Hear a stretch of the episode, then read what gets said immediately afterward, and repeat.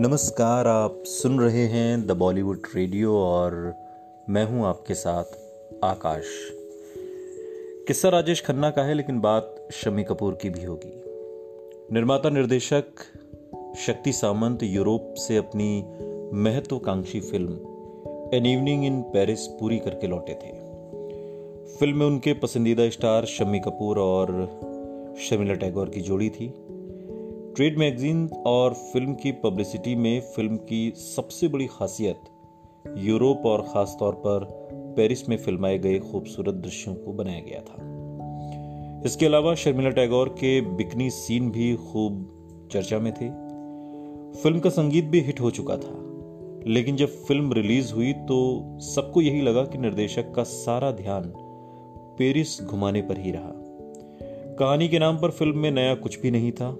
ये फ़िल्म उतनी नहीं चली जितनी शक्ति सामंत को उम्मीद थी।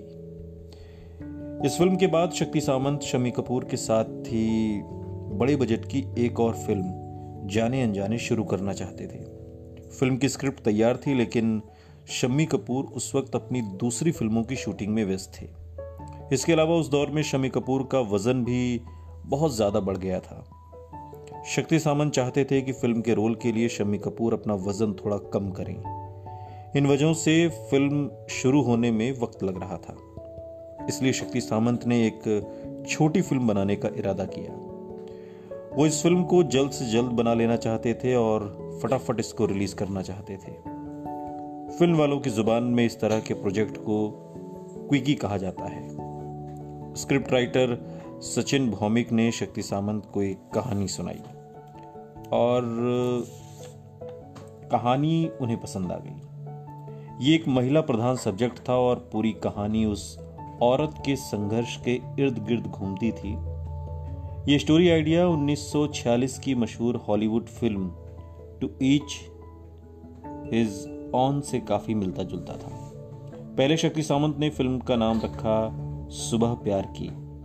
ये नाम दरअसल शक्ति सामंत की पिछली film an evening in Paris के मशहूर गीत रात के हम सफ़र के मुखड़े से लिया गया था। बाद में उन्हें लगा कि सुबह का प्यार, सुबह प्यार की से ज़्यादा इस फ़िल्म को एक दूसरा नाम सूट करता है। ये नाम था आराधना। सुनते रहिए द बॉलीवुड रेडियो, सुनता है सारा इंडिया।